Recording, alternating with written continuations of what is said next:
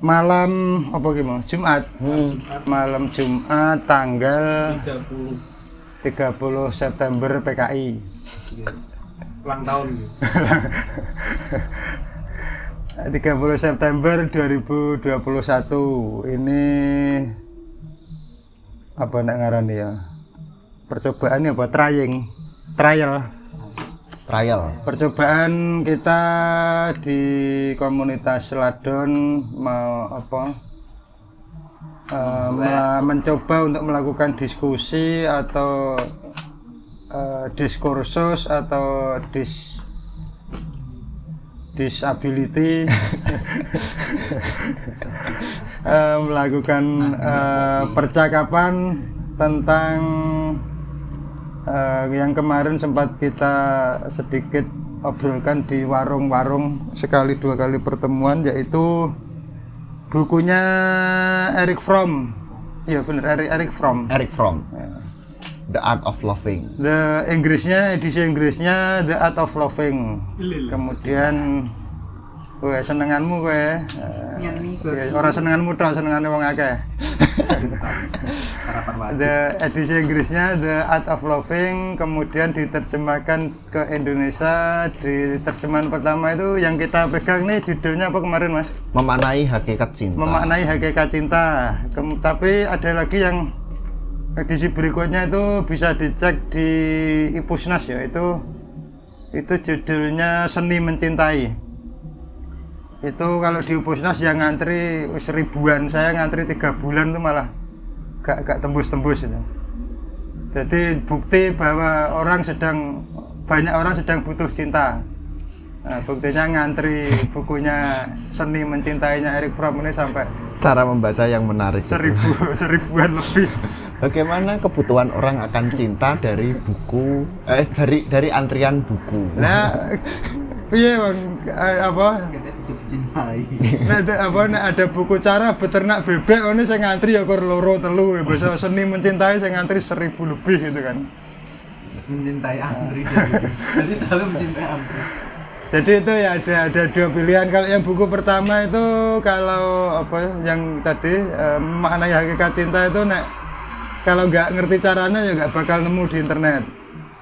Itu karena ya apa istilahnya ngono kayak Eh, tidak kalau pencarian di Google biasa tidak bakal menemukan. Tapi kalau mau mau mendapatkan eh, mudah ya antri di Pusnas.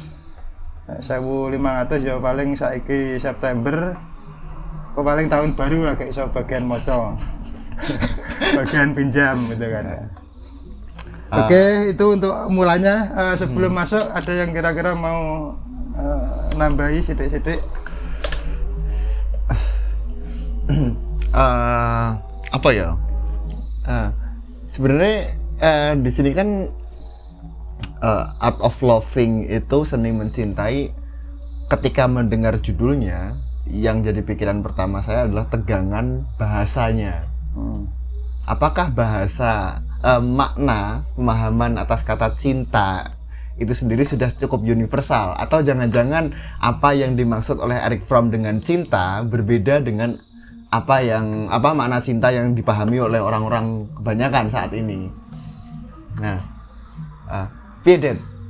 Eh, nek cinta menurutmu piye, Det? Eh, ini eh, namanya Dedi. Dedi dia sangat mencintai Pancasila. dan undang-undang dasar 45 rencana bikin muda undang-undang Heeh. konsepnya kayak gitu Piye, Tutsit tak tahu tutsit Ya, udah terlalu sih. tegang kalau Ya. seto sih seto sih seto aku nih bagian Ilham aja Ilham piye piye bang pertanyaannya? Nek menurutmu ketika kamu mendengar kata cinta, eh, wah, aku mau ngomong kata cinta, nih kata piye ngono ya? aku menyerap ya mas.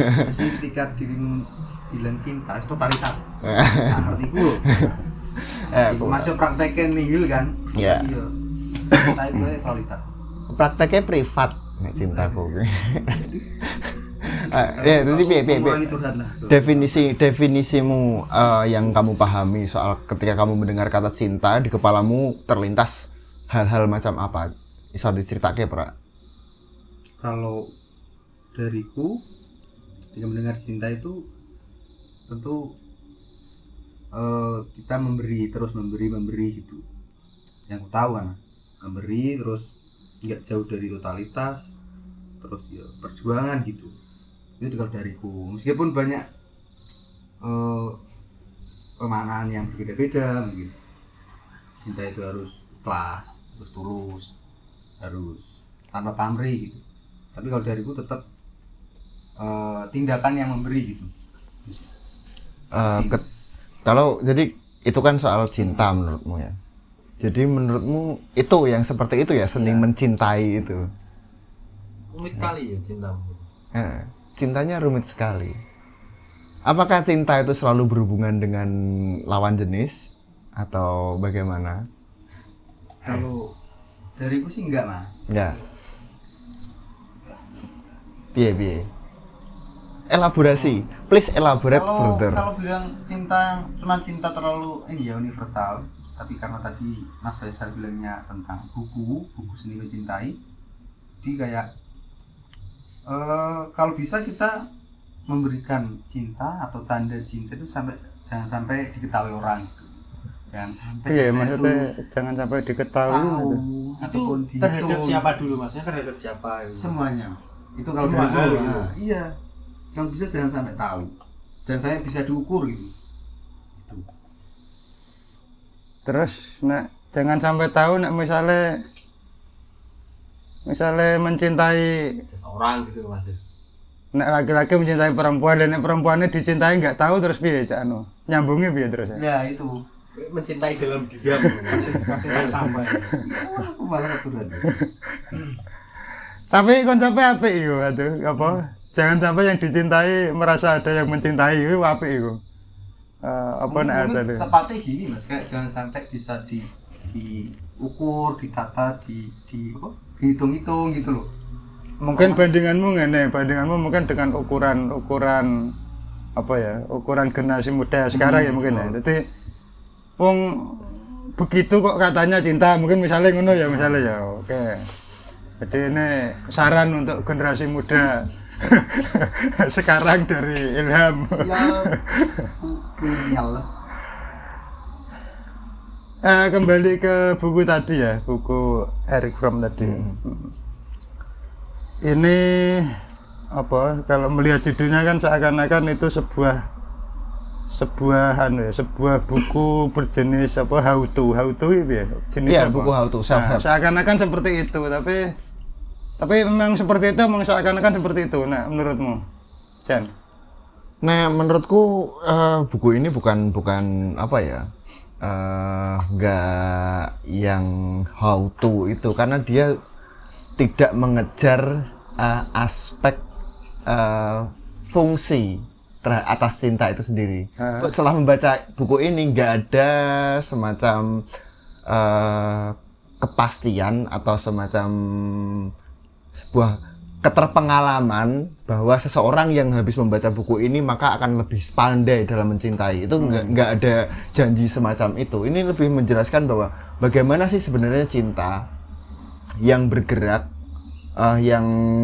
terkonsep dalam eh, kehidupan sehari-hari dalam kacamatanya Eric Fromm. Kalau aku sih seperti itu membaca buku ini.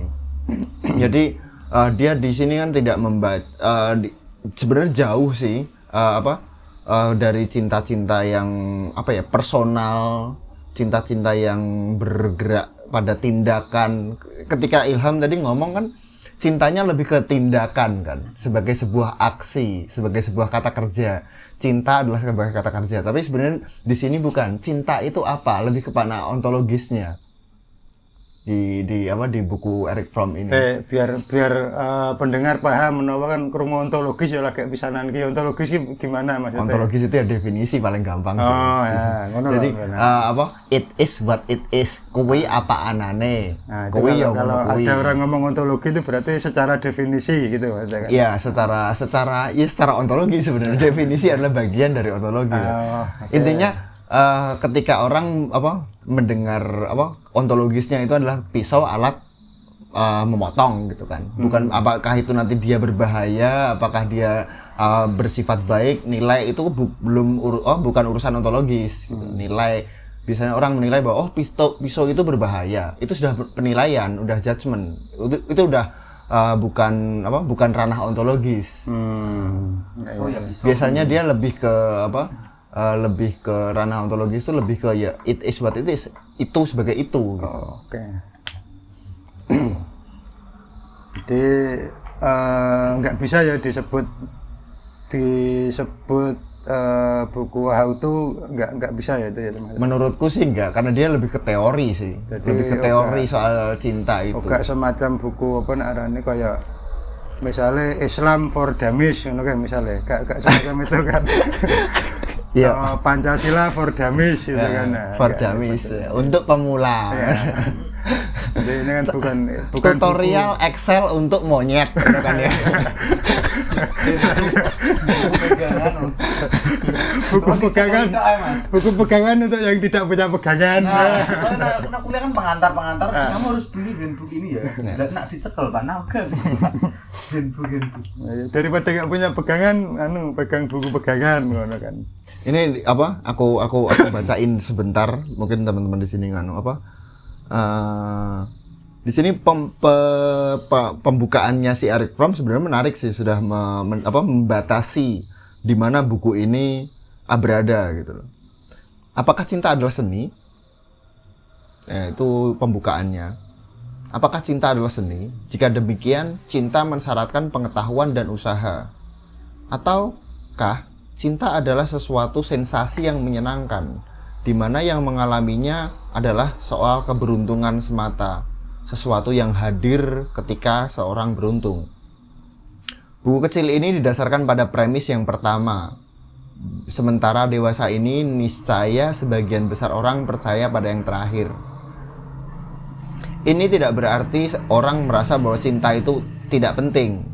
Mereka lapar akan hal itu.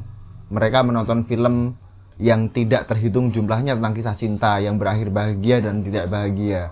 Mereka mendengarkan ra- ratusan lagu murahan tentang cinta. Namun nyaris tak ada orang yang berpikir bahwa ada sesuatu yang perlu dipelajari tentang cinta.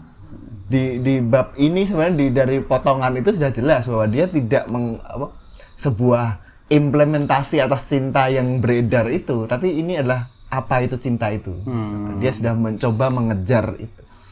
nah, ontologis tadi ya Iya. itu premisnya premis premisnya Ya, sebagai nek cinta sa- ada sa- saya ingatku apa di awal-awal bukunya itu kan semacam dua premis yang dia ajukan itu sing iya soal apa ya sing di Mas. Eh, premis bahwa tidak ada sesuatu yang lebih mudah daripada apa mencintai itu loh.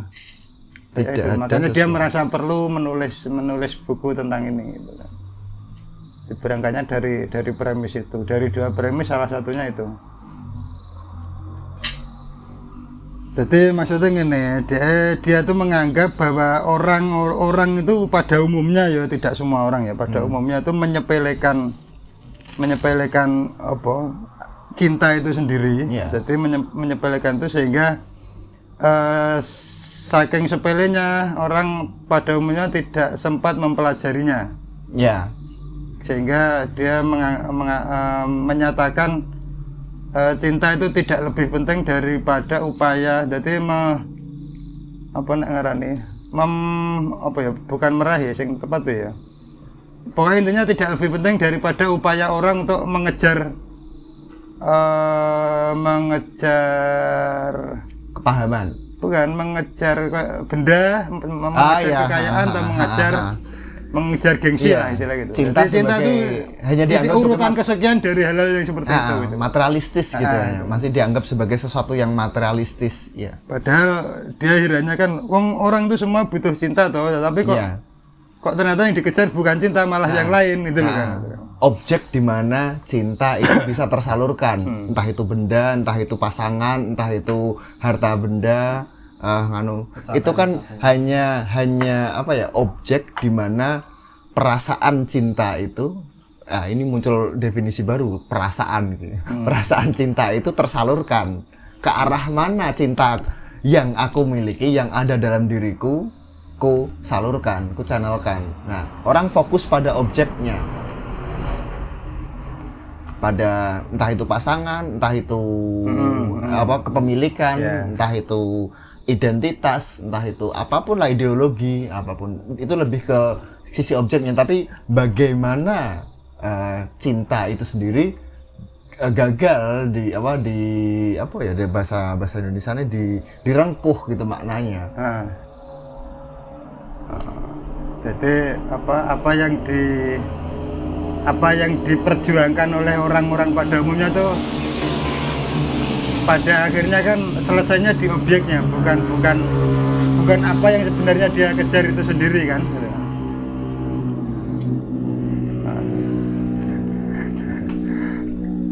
Terus nek nek ngono berarti kan melompat kayak itu tadi melompat di kita di di bab terakhir.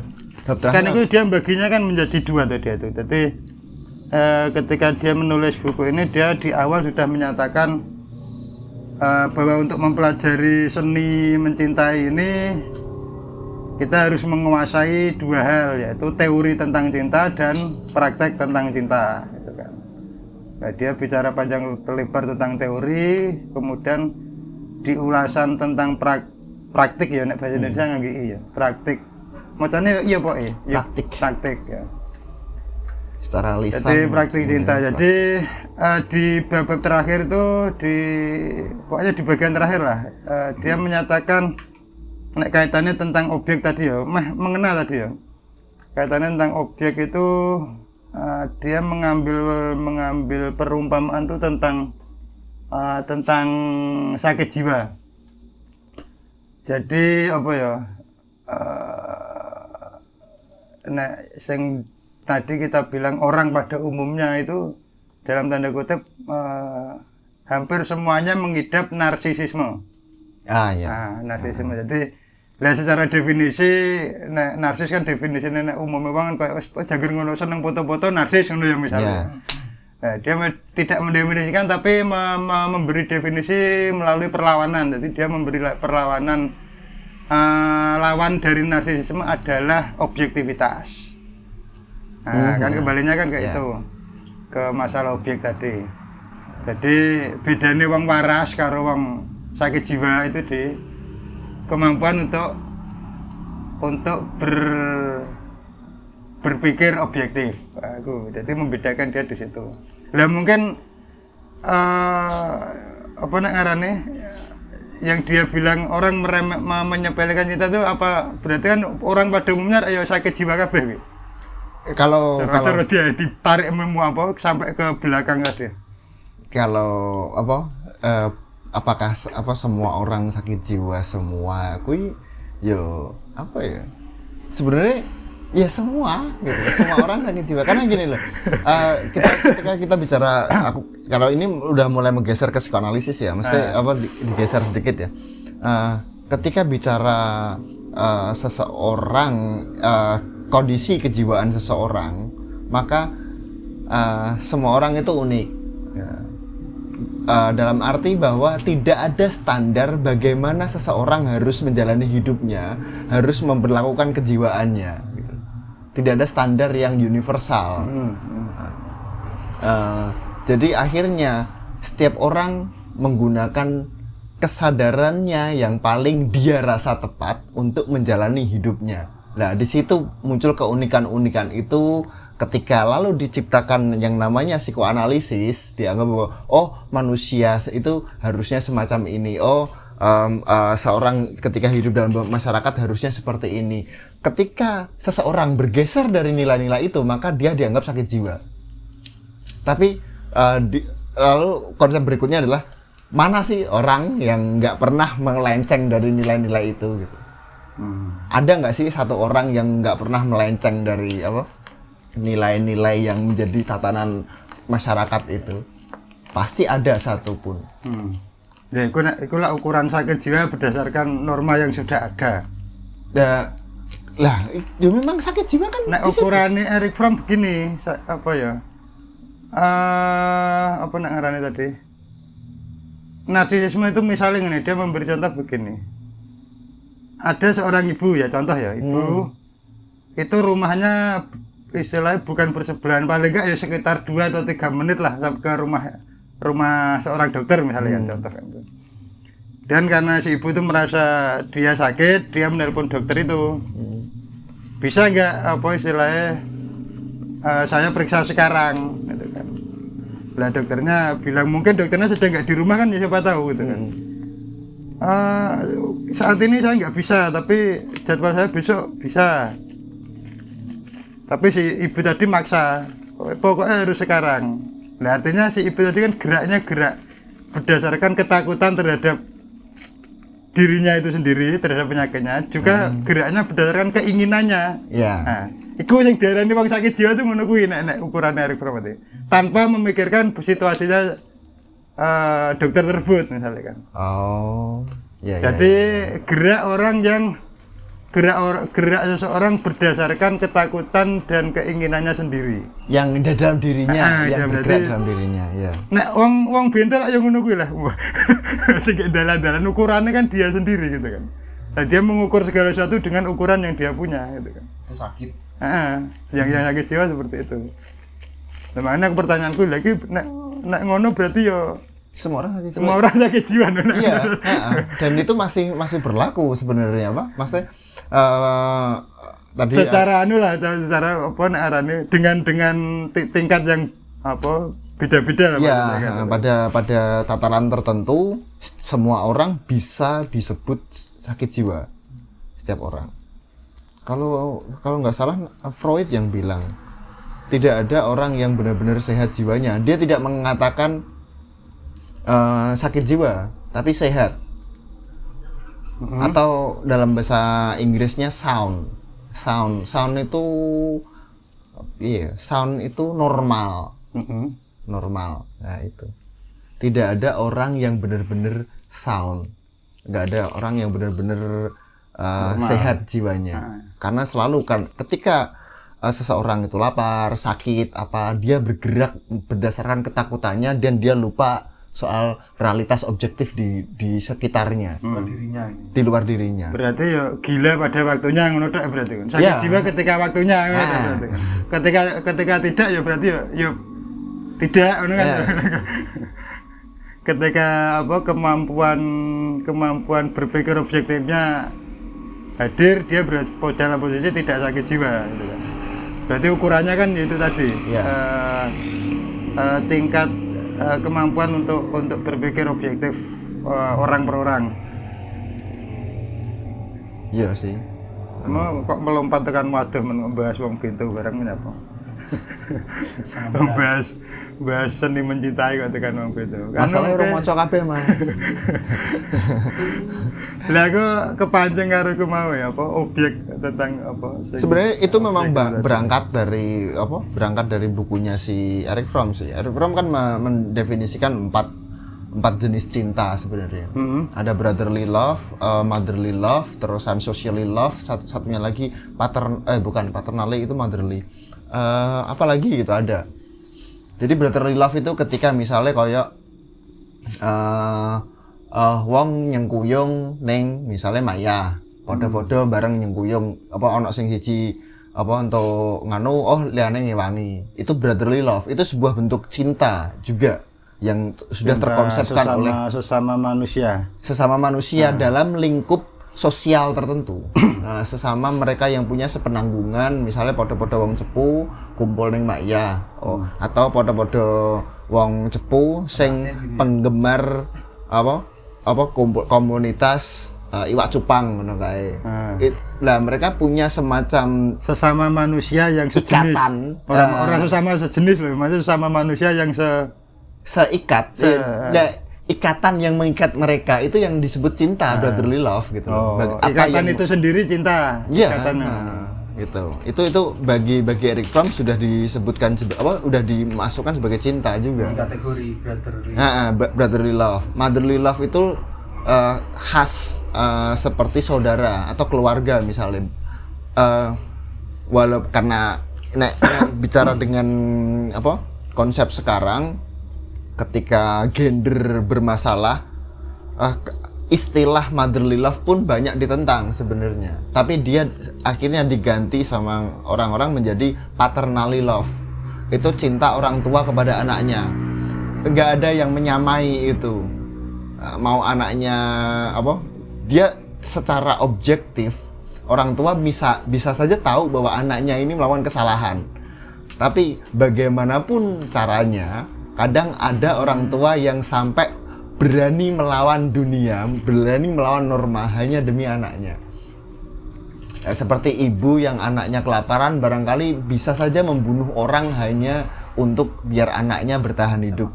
Nah, bisa makan. Itu masuk ke hal-hal semacam itu dia lebih lebih primordial, lebih purbawi, lebih instinktif daripada cinta-cinta yang lain. Itu uh, kalau Eric Fromm menyebutnya dalam bahasanya motherly, uh, yang ke keibuan, tapi karena gender apa lalu ada pertanyaan, emang bapak nggak bisa gitu? Bapak bahkan lebih nganu, ya udah diganti paternally love. Patern kan orang tua. Iya. Karena pernah ikatan asuh gitu. Iya, ha. Bukan bukan bukan karena dia perempuan, bukan Ah. bukan karena dia yang melahirkan enggak. Nah, tapi itu uh, relasi relasi anak dan orang tua pattern itu gitu. Relasi keturunan. ya. Nah. Bahkan yang bukan keluarga biologisnya bisa termasuk atau itu itu uh, gini uh, Eric Fromm di sini melihat konsep cinta bukan pada uh, biologis bahkan dia tidak mempedulikan biologis itu di sini melihat bahwa rasa sayang orang tua misalnya Misalnya ini berarti orang yang lebih tua. Oh, Bukan. mesti ngono. Pokoknya tetap Eh, orang tua. pernah ngemong atau ngasuh? ngemong ngasuh Oh, peng- kepengasuhan, kaitannya kaitan ke pengasuhan. pengasuh jadi bukan bukan parenting bukan ya bukan iya dia dia pa- pater, Parental. paternal itu kan parent Oh. parent gitu paternal Asuh. guru pun bisa berarti apa guru kepada murid Eh, guru kepada murid ya maksudnya gini apa Tergantung- karena tergantung karena- gurunya. gini enggak. Karena di sini konsep soal cinta yang dia meno apa sedang mencoba men- membahas ke tataran ontologisnya aksi-aksi nggak bisa dimasukkan gitu loh. Sebenarnya pen- memberikan contoh bentuk cintanya ada sudah keliru. Udah melenceng dari bukunya Eric Fromm harusnya. Jikapun ada diskusi Hmm. yang memberikan contoh ini loh maksudnya Eric Fromm itu udah se- melenceng ya, berbahaya sebenarnya Oh. jangan-jangan contohnya keliru gitu loh Iya, tapi ketika ditanyain guru itu masuk nggak bisa masuk bisa nggak tergantung iya kan guru sama murid kayak gimana Ya juga tergantung, beda-beda ya, kan tergantung gurunya. Kan, Karena- karena beda-beda kan Ada yang guru yang kerjaannya nggak ada PSBJ dong, ini ya. nah. nah, gurumu ya iya iya saya surat ya Nek, nek bahas aku ya, anu ya, apa ya?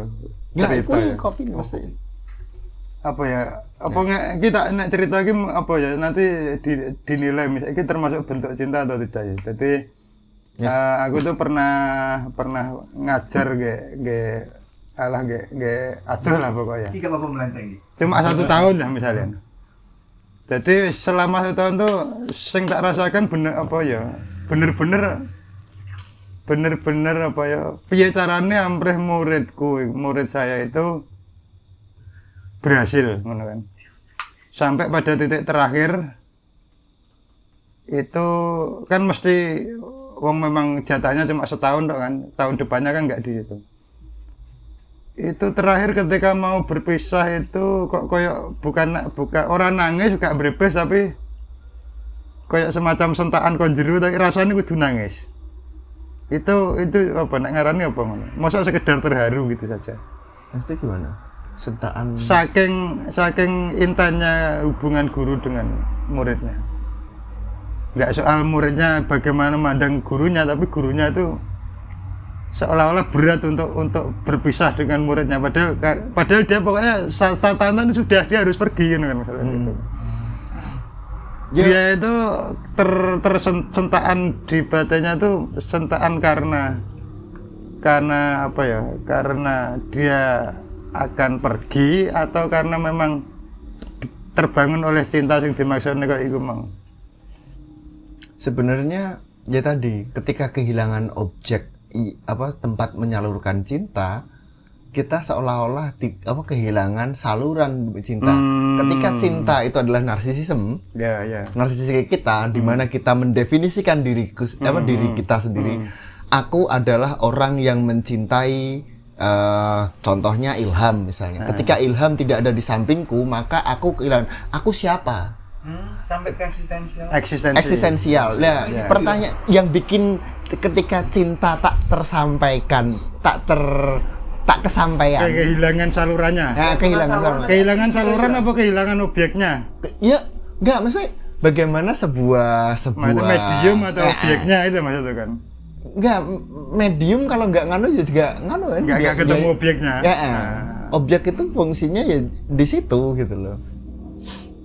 Bahkan misalnya orang konsep ketika kita bicara konsep mengenang, orang mengenang, dia kan menciptakan objek virtual dalam kepalanya untuk terus mencan apa main apa? gue udah Ah. kelingan masih Kelingan biar lu gue nyang di. Nanti gue iso ya harus jujur lah ngomong gak iso ditipu lah iku. Berarti berarti orang aku tak berarti. objek virtual. Iya, eh, apa selalu menciptakan objek virtual. Nah, di situ sebenarnya yang disebut narsisism. Kenapa keterputusan apa cinta entah itu dalam apa apa pun itu pasti bikin berat. Karena yaitu cinta berhubungan dengan aspek eksistensi yang mencintai, yang mempunyai cinta itu sendiri. Itu keterpisahan ya istilahnya Mm-mm. bukan bukan istilah reframe keter keterpisahan itu kan. Keterpisahan, objection, eh, apa nah yo? Nah, Nek isai lakong itu katas kas, kastrasi, sunat, Kastrasi. tersunat, eh, eh, Oh, kesunat. Jadi kesunat seko. terpotong sedikit Eh. Terus tak bagi lu kok aku gak kayak aku sing wingi. Aku kudu piye maneh iki. aku kok malah imut Kok lebih rapi dan higienis gitu. Iku mungkin kaitannya nek keterpisahan kan pembahasannya mungkin nek, nek contoh kecil kan antara bayi dengan ibunya itu ya mungkin. Iya. Jadi eh, dia di di di dalam kandungan kan dalam posisi menyatu itu kan. Dia posisi aman gak gak sudah nyaman loh ya pokoknya aman. Itu jadi makanya dia tenang itu kan karena dia dalam posisi tidak terpisah itu kan. Kemudian ketika ketika lahir dia menemukan bayi itu sudah merasakan keterpisahannya berarti kan. Eh, iki aku goleki apa summary sumari eh, ringkasan dari web-web soal Eric Fromm. Eh, ada satu bagian menarik ini. Eh, tak terjemahke lisan ya. Ini bahasa Inggris tapi terjemahke lisan. Langsung. Mungkin kata-katanya nggak nggak tepat sepenuhnya tapi paling nggak eh, maknanya bisa tersampaikan lah. Eh, Fromm menulis bahwa manusia eh, eh, cenderung terpengaruhi oleh existential loneliness atau kesepian eksistensial. Eh, keter, apa ketersendirian eksistensi. Merasa kecil dan eh, terkucil di dalam semesta yang begitu luas. Uh, dalam tanda petik solusi dari permasalahan semacam itu menurut Fromm adalah setiap orang mencari cara untuk menanggulangi ke ke kes- kesendirian itu loneliness itu dengan cara menyalurkan ke hal-hal lain nah itu loh awal dari mula dari pemahaman soal cintanya di situ sebenarnya mau itu ke benda, mau itu ke pekerjaan, mau itu ke pasangan. Kesepian eksistensi pun ketiadaan. Itu berarti sarannya kan saran untuk me, saran untuk me- mengarahkan ke penyaluran ke objek akhirnya. Apa Nek nih? ngono ki mang. Enggak, objek itu nganu adalah imbas. Hmm. Imbas dari rasa kesepian itu sendiri. Besok nek nganggo sorong ini penai, aku kini wah Gak Tapi- apa itu anu gede. Gak salah. anggap aja mau wis nganu ya standar ya. Iya. Cara ngomong sama ini posisi suaraku. Iya, iya. Kenceng sini pas mau lo. Oh. Lah. Jadi ya apa? Seperti itu. Apa? Kesepian eksistensial bahwa apa? Bahwa eh, untuk men apa? Untuk menanggulangi rasa kesepian itu dia menciptakan oh mencari cara. Eh, mencari cara ini adalah bentuk bagaimana dia menyalurkan cintanya. Dia bisa me- apa? Membangun relasi dengan eh, apa di sini? Apa? Menciptakan sebuah relasi dengan lingkup yang lebih besar entah itu dengan orang lain dengan kelompok Hmm. dengan kota dengan masyarakat Pokoknya dengan- berusaha me- mengkaitkan diri dengan sesuatu. melemparkan dirinya Melemparkan. keluar jadi apa melemparkan ah, melemparkan kesepian tadi. dari kesepian tadi melemparkan dirinya keluar menuju ke orang lain gitu. berarti berarti malah bukan melemparkan karena ketiadaan malah ke kesepian itu iya aku kira nak pikir-pikir malah karena tidak ada aku lempar jadi ada gitu kan jadi eksis gitu bukan malah, eh kesepian. kausalitasnya nggak seperti itu sih. Jadi misalnya dari ketiadaan ini kemungkinan untuk orang bisa mencintai itu ada. Ketika kamu merasa sudah merasa dirimu cukup, kamu nggak merah merasa nganu, wong egois gak bisa mencintai, wes. gitu. Dia hanya punya hasrat memiliki, menguasai, menaklukkan, kayak gitu. loh. Tapi Ya. nek bagi Eric Fromm, Dominasi. ya kan? Nah, orang sing merasa kesepian, maka dia bisa apa? Bisa men- mencintai dengan tulus. Enggak, kadang gini loh, eh, pemaknaan jadi apa ya karena kata cinta itu sendiri seakan-akan wes wes apa ya ter tereduksi menjadi sekedar urusan urusan cinta sing urusan apa satu satu satu urusan tok itu. Ya. Jadi ketika orang ketika bekerja sungguh-sungguh itu bahkan yang melakukan kerja sungguh itu dia tidak sadar kalau dia itu menyadari. men- Sedang bekerja melakukan itu- cinta, eh, sedang sedang melakukan cinta itu berarti masalahnya di situ gitu. indah rasanya Ah, gitu kan. sehingga ketika ketika dia jane ketika bekerja sungguh-sungguh dengan cinta itu karena dia tidak sadar bahwa dia sedang melakukan cinta ketika proses kerja itu dia sebenarnya apa ya tidak ngeluh tapi di di lain kesempatan dia akhirnya apa ya keluar kelu, keluhan-keluhan Hmm. karena dia tidak menyadari bahwa aku sing minggu ini aku ki ngelakoni nganggo cinta itu dia tidak menyadari gitu loh sehingga ketika di lain waktu ketika ada satu hal lain yang mengganggu rasa cintanya itu tadi nah istilahnya Cak Non kan apa benci itu kan apa nih cinta yang dilukai lah Nah, semacam cinta- itulah kan Cinta yang kesampaian. Eh, eh, jadi di lain hari dia akhirnya kayak kayak ngeluh gitu kan tapi ngeluhnya sebenarnya ngeluh-ngeluh bukan ngeluh karena tidak cinta. jengkel tapi apa ya menge- mengeluhkan apa ya kok kok ngono toh ngono mengeluhkan kita aja jadi umpama dia ketika mela- eh, be- eh, di minggu kemarin dia melakukan dalam kerja itu dia menyadari bahwa dia bekerja dengan melakukan aktivitas cinta itu saya kira se seluka apa pun ya tidak tidak akan keluar kelu- keluhan-keluhan itu gitu menawa ngono Iya, apa? Aku jadi inget eh, dua hari yang lalu ya, si apa Martin gawe apakah cinta adalah maut? Hmm. Dia membuat sebuah YouTube dengan pertanyaan apa dengan judul pertanyaan semacam itu. Apakah cinta adalah maut? Ketika orang mendengar kata cinta yang biasanya di anu adalah sebuah konsep bahagia, sebuah apa? nilai-nilai mana-mana positif Hmm. bahwa nganu. Tapi eh, bahwa cinta juga membawa berat, membawa sesuatu malapetaka, mal, seperti maut, seperti apa katastrofi tadi. itu jarang di nganu kayak. Jikapun jikapun orang memahami itu pasti menjadi cinta yang narsisistik. Oh, jika justru ketika dia menyadari malah jadi narsis. Iya, justru malah jadi narsis karena intinya bahwa aku mencintai kowe, wis Oh, ini kita terima. ah. Akhirnya ya tadi cinta yang apa yang dia punya itu gagal terkomunikasikan kalian. Seolah-olah itu memang memang itu menjadi sesuatu yang apa lebih apa ya, lebih menenangkan kan. Tapi ujung-ujungnya mesti kok bedol buri. Ya. Aku wis kok ngini karo kowe tapi kowe ngono wae. Lah kowe pengen anak ngomong goblok ngono kayak. Ya, ya. Seolah-olah kan seperti itu. Karena gagal mengkomunikasikan tapi karena direpresi sebagai ketika cinta itu kerja yang kerja yang katastrofik gitu. Malah petaka, maka orang-orang seolah-olah meredamnya dalam nilai-nilai positif, makna-makna positif. Selalu berusaha me- merepresinya, tapi dia gagal untuk meng- justru pada titik itu dia gagal mengkomunikasikan itu malah jadi cinta narsistik. Kalau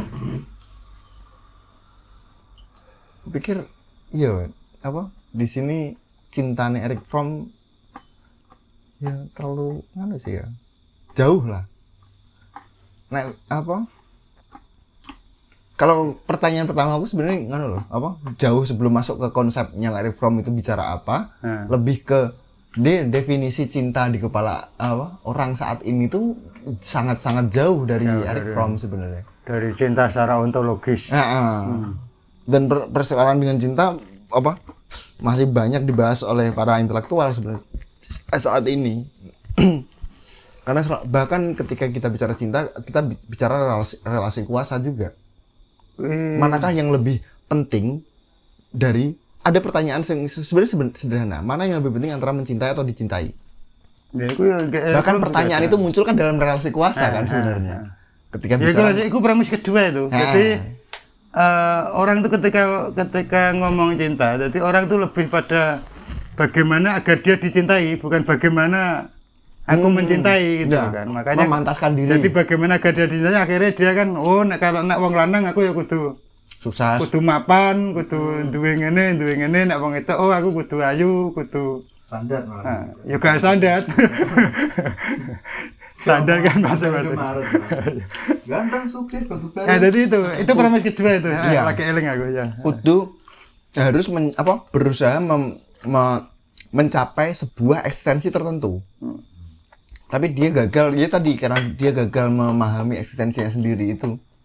Dia mencoba me- menciptakan sebuah topeng, sebuah eh, eksistensi buatan yang sesuai dengan misalnya eh, Sesuai dengan pasar sesuai dengan pasar. iya, Ah, benar. bener masuk iya. eh, masuk benar apa pun pasar di sini dalam konsep mana yang paling luas ya misalnya dalam dunia tribal kesukuan misalnya untuk bisa mendapatkan cinta dari entah itu cinta dari apa orang-orang sesukunya kamu harus menjadi kuat maka kamu ingin menjadi kuat itu sendiri Itu nek gak istilah istilah reform bahasanya pertukaran. Hmm. Pertukaran, pertukaran yang se, setimpal, yang Hmm. seimbang.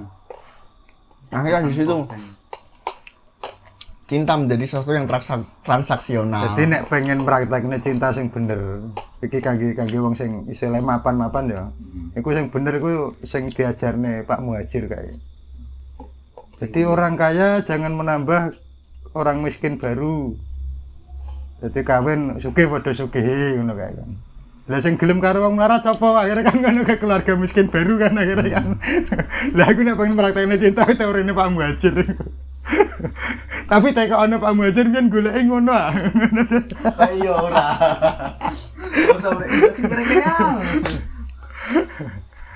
Apa nak ya, kalimat dia yang tenar ya Bro. jangan apa jangan menciptakan keluarga miskin baru gitu kan.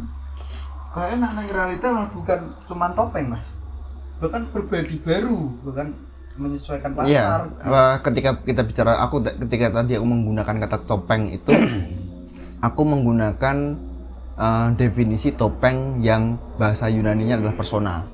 Yang menjadi akar dari personality pribadi itu sendiri. Citra. Citra. Citra. Ah, citra. Kan mungkin bagi para pendengar topeng mungkin apa? Citra topeng make up bilang citra. apa pun itu. Ya seperti ceritanya Yusuf itu. Yusuf memakai to- apa? Memakai make up bukan karena pengen kelihatan cantik. Hmm. atau pengen kelihatan tampan justru dia menutupi ketampanannya biar tidak ada orang yang mengiris jarinya sendiri karena terpana. Tidak ada orang anu eh Yusuf ya sing sing paling ganteng siapa? Eh iya iya sih eh sip ya ya, ya. Yusuf. Di- dia kan anak cerita? Ada dia menciptakan apa- cerita kok kita popo ngono? Ono? Masa dia ngangge dia menciptakan make up itu karena itu di caranya DE apa? Menyatu ke, eh, menyatu dengan orang lain gitu loh. Karena lagi dia di- gru- aku lagi krungu iki nek. Ya, golek- golek ngangge- ya. ngangge make up. Eh, is- ya gini loh, maksudnya apa? Kata make up sendiri loh juga bermasalah tapi itu itu metaforis enggak? Metaforis jelas kan kan jelasnya metaforis bagaimana apakah Merias dia mem- Iya, dia menggunakan apa berusaha menutupi wajahnya, menempelkan sesuatu ke wajahnya agar entah itu topeng, entah itu apa itu. Hanya untuk men- bukan untuk meningkatkan kualitas wajahnya, tapi dia menurunkan eh, untuk membuatnya setara dengan orang lain. Ben ketika dia orang-orang biar ti- dia tidak tanpa sad apa? Apa ya Wi, bahasanya ya? Karena Yusuf kan dengan dirinya sendiri sing gantengnya kok ngono iso gawe wong sing melukai apa? Sing ceritanya mengiris jarine. Nah, apa? Bisa memiliki atau Enggak, bukan karena terpana. Oh, sampai tekan nganu. Tek ngetok wis gak kerasa deh ngiris jarine nah gitu loh. Nah, justru ben ben dia ketika berkumpul dengan orang-orang dan orang-orang tidak seperti itu, maka dia mengorbankan dirinya. Itu bentuk cintanya Yusuf kepada kaumnya misalnya. Ibu kok aku nyelih aku. Kuwi aku maca ning Umberto Eco. Oh, berarti nek Umberto itu kan basicnya ya anu lah, basicnya Bible ya basicnya. Iya, tapi Yusuf mungkin Yusuf Bible mungkin. Ya. Ya jadi ya, ya kode yang diceritakan ya sama cuma versi ceritanya aja. Eh, Nah, Aja itu. ceritanya beda. Nah itu Yusuf apa? Yusuf menggunakan dia kuwi mau topeng, persona, eh, make up, apa pun semuanya bermakna metaforis sama. Pribadi bahkan pribadianmu sama. Citra. Ya aku kok ini sok-sokan ngene iki sok-sokan pinter ngene padahal ning omah yo apa? Ngegame wae. Ya, itu mungkin cinta. itu enggak itu persona, itu persona. Ketika masuk ke orang lain, aku menciptakan persona aku sendiri. Iya gak beda sing yang apa ya? Ini aku yang tak lakukan ya kayak gini gitu misalnya. Kayak gini iki kan juga termasuk Ya. bagaimana aku mengubah citraku misalnya. Gelem potong. Gak gelem potong ben ketoke padahal PNS. Tapi kok rambutnya gondrong. Padahal level gondrongnya sih, sih biasa wae, tapi di kalangan PNS itu sudah terlalu gondrong. Kayak sasaan tas iku membuat citra bahwa gila aku kira iso diatur. Sedang ingin meng- menyampaikan Padahal citra. niatku nggak itu. Niatku bukan itu, bukan bukan untuk menunjukkan. Tapi itu ya pokoknya ya sama saja itu bentuk topeng. Iya, bentuk topeng itu. Ya nek niatku rasa tak omong nih lah. Iya, maksudnya apa pun niatnya, niatnya ini enggak Aku nek sing ngomong nemu duduk kuwi niatku. Masa wong dia nek sing menilai itu tapi duduk kuwi. Jadi itu kan aku mau saya ngomong aku. Nah, yang itu- menilai orang lain. Nah, Nah, itu Nah, itu loh juga. salahnya citra di situ. Ya. Kita itu maksudnya pencitraan biar begini ternyata orang lain menilainya oke ben kayak ben ngene. Awake dhewe itu karepe sebenarnya nganu karepe ben B kono ngarini kayak ben A ngono kan narsisistik sebenarnya. Ketika Iya. orang menyadari bahwa dia sedang menciptakan citra, Iya. dia tahu bahwa citra itu tu- fungsinya adalah menutupi kan. Hmm. Mau orang berbicara seperti apa, nek keliru kan kudu mah seneng. Hmm. Lah, tapi Ya. wong-wong pengen nih, aku pengen nih gini. Citra itu digunakan untuk menutupi. Ah, Yang penting wong keliru mah tebakan kayak. Nah, ya makanya kan aku mau gak Orang-orang malah ketika nganu, ora ngono yo aku ki aku ya. ora ngono." makanya kan gak tak omong deh kan gak tak omong deh kan berarti Kita orang sebenarnya malah gitu.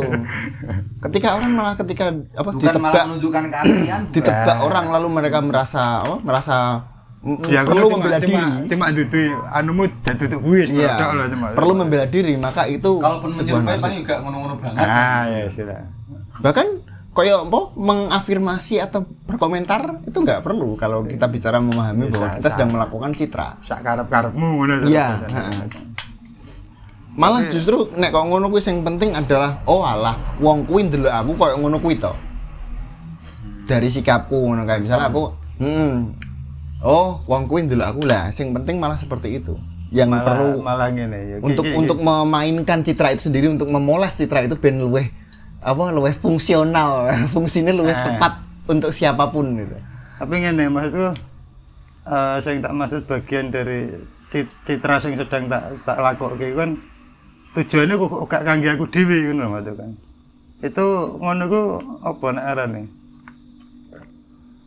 Jadi aku begini aku ngene tujuanku tapi gak kangge aku. Misalnya ngono. Itu bagian dari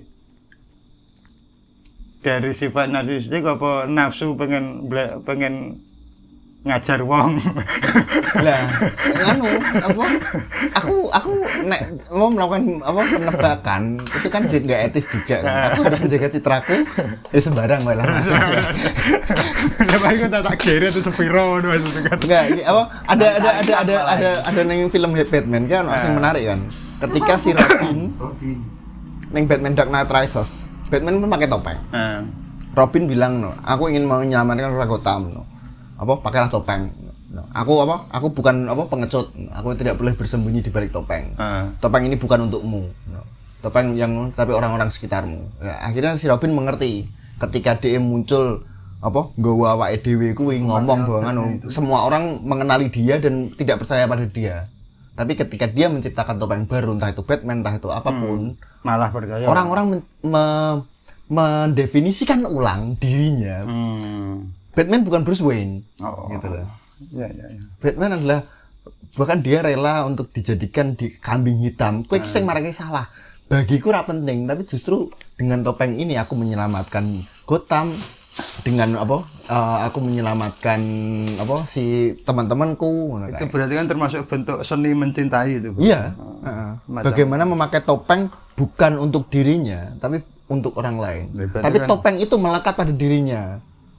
Berarti kan contoh-contoh paling mudah ya contohnya Batman itu malah contoh Hmm. jadi apa dari apa Eric Fromm ngomong eh, premis kedua kenapa dia menyusun buku ini kan karena apa dia premisnya kan orang itu pada umumnya itu ketika ngomong ketika eh, istilahnya bahas tentang cinta itu fokusnya ke bagaimana dicintai.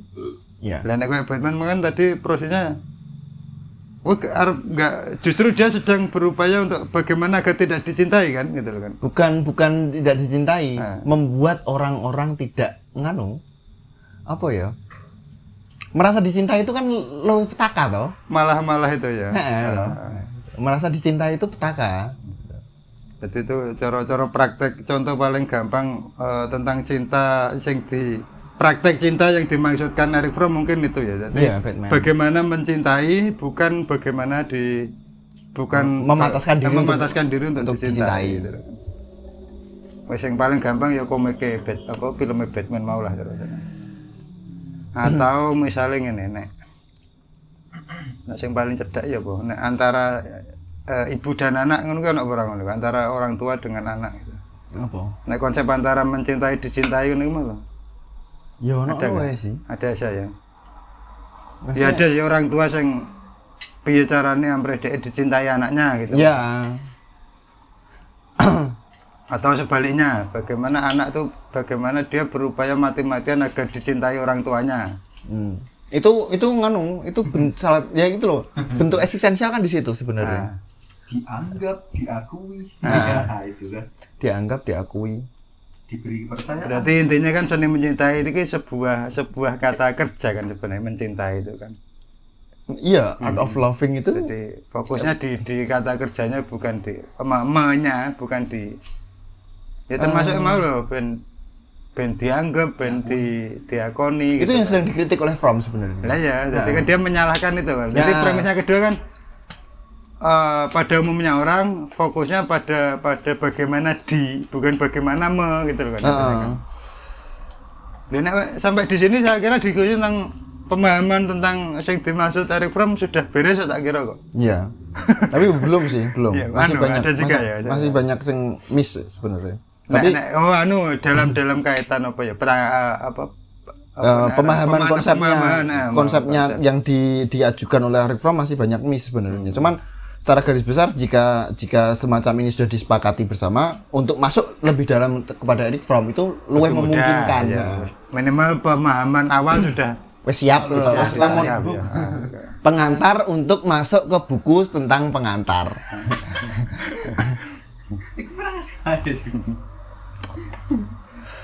tapi anu ya aku ya belum sepenuhnya baca ya cuma dari sekian ya wis rada ana puluhan yang tak baca puluhan halaman lah Iku aku merasa kok koyo eh, Eric Fromm tuh itu apa memang dia pemadatan ya di, se- sengaja kata-kata dipadatkan ya piye? jadi iku nek digawe kuat meh tiap paragraf ono kuatnya bisa dikuatkan kata-katanya laku Heeh. Ah iya. Hampir tiap paragraf bisa mbok pedoti rong baris ini dadi kuat. Api-api. bahasa Inggris Heeh. Itu itu apa? Definisi atas seni itu sendiri. Ah, Atas Iya, iya, iya. atas seni itu sendiri. voted itu plus? Sak puisi kan baris kan nganu, setiap baris kan punya makna. Nek Nek dihilang paragrafe kan iki akeh ta paragrafe Iya. kan. Sak paragraf kan rada dawa ngono kan. Meh koyo Eh, meh koyo modele pilihan lho. Eh, kita apa nganu kayak mental bahwa buku adalah bagian apa nganu adalah sekumpulan proposisi-proposisi. Hmm. Seperti halnya sebuah cerita, seperti halnya sebuah puisi yang kumpulan baris-baris. Nah, Eh. ketika proposinya kuat, tiap proposisinya kuat, maka dia layak dikutip atau bermakna. Ya wes ya. karena itulah seni jenenge seni ini kono gitu. Jadi bukunya itu sendiri sebuah seni. Iya. Iku misalnya per paragraf diambil sak baris jadi. Sembarang padha kan cara ditatai cara nu bisa kita bayangkan dia sebenarnya sebuah puisi ngono cara bahasanya. Iya. Seni apa ketika aku nek nek bagiku ya ketika bicara soal apa puisi itu ya seni itu sendiri gitu Hmm. puisi itu. eh mau entah itu kamu menggunakan kata-kata, entah itu kamu menggunakan goresan dalam menggambar, entah itu kamu menggunakan proposisi, nek ning apa argumen, Hmm. ketika kamu membangun sebuah argumen, semuanya adalah seni itu sendiri, seni merangkai eh bahasa. Enggak, yang tak pertanyakan ini maksudnya dia memang eh apa beda karo sing bukune pilihan ya. Jadi mungkin dari tiga lembar ku aku paling lagi iso nemokne sing si, siji atau loro kuat lah. Nah, ini hampir tiap hampir tiap paragrafnya itu bisa jadi kuat. Itu apa memang memang dia kuat di apa ya? Nah, arani. Apa memang dia sengaja memadatkan hanya memilih kata-kata yang memang betul-betul penting Nah, kuat kan agak penting nyapa di di ini kuat itu kan misalnya kan. Tapi ya Jadi tidak bertele-tele di apa perbandingan teori itu loh maksudnya itu dia. Iya, s- apa nganu sih, kayak gitu lebih ke batasan di mana buku itu ditujukan sih. Hmm. Nah, aku aku lebih memilih bukan karena Eric Fromm sebagai penulis dia keren gitu enggak, tapi oh, bagaimana buku itu ditujukan. Nah, pilih yang naik sing dunia yang dilipat itu misalnya, Ah, ah. itu kan dia lebih konseptual. Dan pilih yang juga punya semacam apa ya ambisi untuk mencari suaranya sendiri. Jadi kadang-kadang malah dia rada bingung. pengen pengen tampak otentik gitu. Iya, pengen tampak otentik gitu pilih yang. Tapi nek from aku pikir ya apa enake maca buku terjemahan nih kono. Soal konsep menulis buku itu sudah serampung. Hmm. Ketika seorang menulis buku apa eh ya aku ya mau objektif gitu. Hmm. Ketika bahwa aku rak pengen tampil gitu loh. Penulisnya nggak pengen tampil, tapi Ya, yang ya, penting ya, adalah ya. anu Tapi konsepnya dipahami orang. gitu. ya yang penting konsepnya dipahami orang. Nah, Dia, dan dia sebagai medium. Iya, dan medium. dia meletakkan dirinya se seminim mungkin. Eh, Akhirnya setiap kata-kata ini menjadi yang bermakna ya, Hmm. hilangan. Apa? Apa ya? Ora ora wong ora ora peduli mana sekarang Eric Film apa, tapi Ah. kata-katanya cukup iya. menyita pikiranku gitu. Itu, itu kadang ya aku sendiri kadang anu ya eh, istilah apa ya apa ap- apa aku sendiri sing cara ngarani apa aku sing gak beres ya kok kok maksudnya kok kok iki kok akeh men kuat iki apa aku sing kegampangan ngarani iki kuat apa ya apa apa terakhir iki memang nek menurutmu piye gitu kan Gitu kan. Sensitivitas sportku ini kuat. Juga bisa. tapi saya tak gari ini tak pakane wong liya tapi saya tak anu iku yo bingung gitu bingung. bagiku iki iki jane sederhana tapi apik ngono lho kan sebenarnya di apa? Enggak, itu itu sebenarnya kan sama sama mas iki sing gak beres aku apa terakhir promo sing kapien ngono kan sampai segitu kan. Di awal-awal kerja itu kan. Aku lebih melihat itu adalah apa bahwa buku itu berhasil berkomunikasi dengan jenengan gitu loh. Hmm. nek neng basa neng apa basane si apa kok Flaubert sih? Sing gawe Space of Literature ki sapa? Nah lali aku. Ah Maurice. Lali ya yes, kuwi lah pokoknya ya kuwi. Bahwa buku itu menemukan apa ruangan komunikasinya jenengan. Jenengan punya modal yang sudah cukup untuk bisa melihat Sampai sampai ke titik bahwa setiap kalimatnya bermakna anak uang sing mungkin ora maca ya kalimatnya ya gambar-gambar wae Mungkin ya. pengalaman ngaruh ya mungkin. Hah? Pengalaman, pengalaman membaca ngaruh. dan buku apa pengalaman kehidupan terus jadi ada kisah ngerasanya tapi kita belum menemukan kalimat untuk itu Iya. ya diwakili Ah, oleh kalimat iya. yang biasa kan Ah. seperti itu. Rasa. Ah, nah itu komunikasi bukunya apa nganu apa gampangnya berjodoh lah Ah. bahasanya Match. berjodoh dengan pembacanya jadi, jadi apa ya nek kok ngono kuwi nek si ah space of literature ki sapa ya? Lali aku. Aku Maurice Maurice Flaubert gak Gustav Flaubert. Alah siapa lah jenenge kuwi? Kuwi. Dia mengatakan apa mengatakan semacam itu. Kayak apa? Apa ya? Ya ngono lah nek neng nek bahasaku itu eh, puisi adalah mode membaca. Dia bukan mode menulis gitu loh. Anda bisa menemukan apa kau bisa menemukan puisi di mata kekasihmu. Oh. Jadi aku kayak kayak nemu nemu puisi kok Eric Fromm, tulisannya tapi bagi wong nek dilempar ning wong liya karena dia enggak bukan modalnya jenengan modalnya kurang lah bahasanya. bukan kurang atau tidak sama lah paling nek kurang ya jenengan Iya, dhuwur iya, kan iya. nek, nek kurang jenengan dhuwur kan gak lah gak kurang dalam hal itu. Enggak, nek, nek ini so- bukan soal hierarkial, bukan soal posisi kan, tapi posisi Ah. pas gitu oh. Bukan bukan jumlah atau Iya, kurang iya, atau piye, tapi iya, pas iya, wae. Iya. Ya, jadi gak gak podo lah, gak kayak jenengan karena dia bukan secara ontologis bukan jenengan, maka apa yang dirasakan pun berbeda. Beda. Nah, gitu sebenarnya. Makanya apa anak wong sing maca puisine Aan Mansur wapi ngono tapi diwaca yo apa anak wong liya maca yo biasa wae gitu. Aku ki lho kayak puisi puisi umbu ya. Iku zaman kuliah mbiyen ki apikku ketika zaman kuliah karo apikku ketika saiki ki wis beda. Aku menolak, aku, Jadi aku- maknanya beda wis ya. aku menolak. Aku menolak untuk eh, membaca semacam itu. Ada beberapa buku ada beberapa buku yang masih terngiang dalam kepalaku yang menjadi apa gampangannya ini apa ya istilahnya ini hmm, memori apa? Ah. eh, apa? Pondasi memori gitu. Eh, muscle memori em, otot otot otot apa kenanganku ingatanku gitu kan. Menjadi otot itu. Aku menolak untuk membacanya ulang karena aku pernah mengalami satu bahwa Biyen tak pikir buku itu sangat bermakna, sangat apik ngono Eh. Bar tak waca jebul goblok kabeh. Diwaca saiki Hmm. setelah 10 tahun. itu, Tapi itu, aku itu kan dari sisi penilaian. Nek nek iki kan tak maksud nemu pemaknaan baru maksudku. Bukan bukan masalah aku juga menemukan kualitas itu gitu loh. Iya, itu kan juga berupa pemaknaan Pemaknaan baru. juga. Tapi bagiku pemaknaan baru semacam itu tegangannya Hmm. membuat ingatanku soal buku itu menjadi gak pure lagi gitu. Hmm. Aku nggak suka. Akhirnya aku menolak untuk membaca. Ada beberapa buku yang kutolak untuk aku baca ulang gitu loh. Oh. Ada beberapa buku yang kunikmati meh de apa tak waca kadang kadang ketok goblok, kadang ketok pas, kadang ketok pinter, kadang ketok Iya. biasa wae. Iya. Aku suka menikmati Iya. itu. Ada, tapi ada beberapa buku, ada beberapa teks yang aku secara personal menolak untuk membacanya ulang.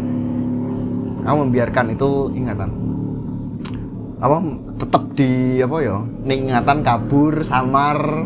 Ta- Tapi bagaimana aku mengingatnya itu wis kayak sesuatu yang apa ya? Oh, kayak semacam anu lah, mbok mbok. Pertahan gini kenangan ya. gitu.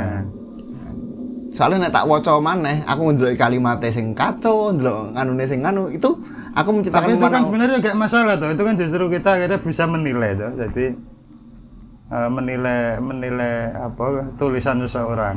Hmm.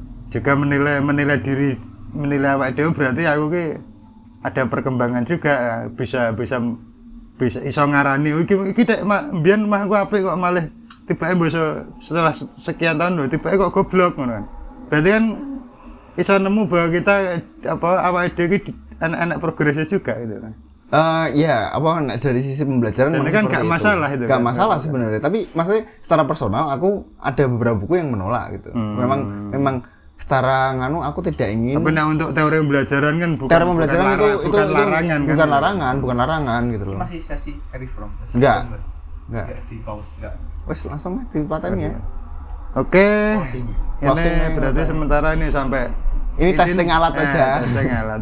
Terus pokoknya sing sing paling gampang ditarik dan bisa disepakati bersama itu kan sing tadi ya sing Mencintai. eh, bagaimana Mencintai eh, bukan. istilahnya Eric Fromm me- me- mengkritik orang pada umumnya yang ketika apa ketika berpikir atau membahas atau mengerjakan sesuatu yang berkaitan dengan, dengan cinta tuh orang pada umumnya fokusnya pada bagaimana agar ia dicintai. agar ia dicintai bukan bagaimana agar saya bisa mencintai gitu. Jadi itu mungkin untuk sementara awal pemahaman awal untuk ini harus masuk ke harus lebih mendalami lagi apa besok nggak bahas liane. Em, ini Wis kan, kondisional ya. kondisional wae. Kita kita eh cocok di sikat gitu Ya. saya kayaknya. Ya. Terus pokoknya Mencintai kondisional cintai nek duwe nek ra duwe ya tinggal gitu. Yes, pokoknya itu untuk kesimpulan awal yang eh, di diskusi diskursus ladon ini kesimpulan awal eh, Sebagai dari cara apa mem- untuk memahami eh, buku Art of Loving-nya Eric Fromm. eh, lain kesempatan eh, kita akan berdiskusi lagi, lagi di lain kesempatan kalau kalau ada waktu ada kopinya ada baku. Ada bakonya Eh, terima kasih. Sel- Selamat malam. kok selamat malam? Koyo siaran radio ya semoga tidak membingungkan jelas membingungkan.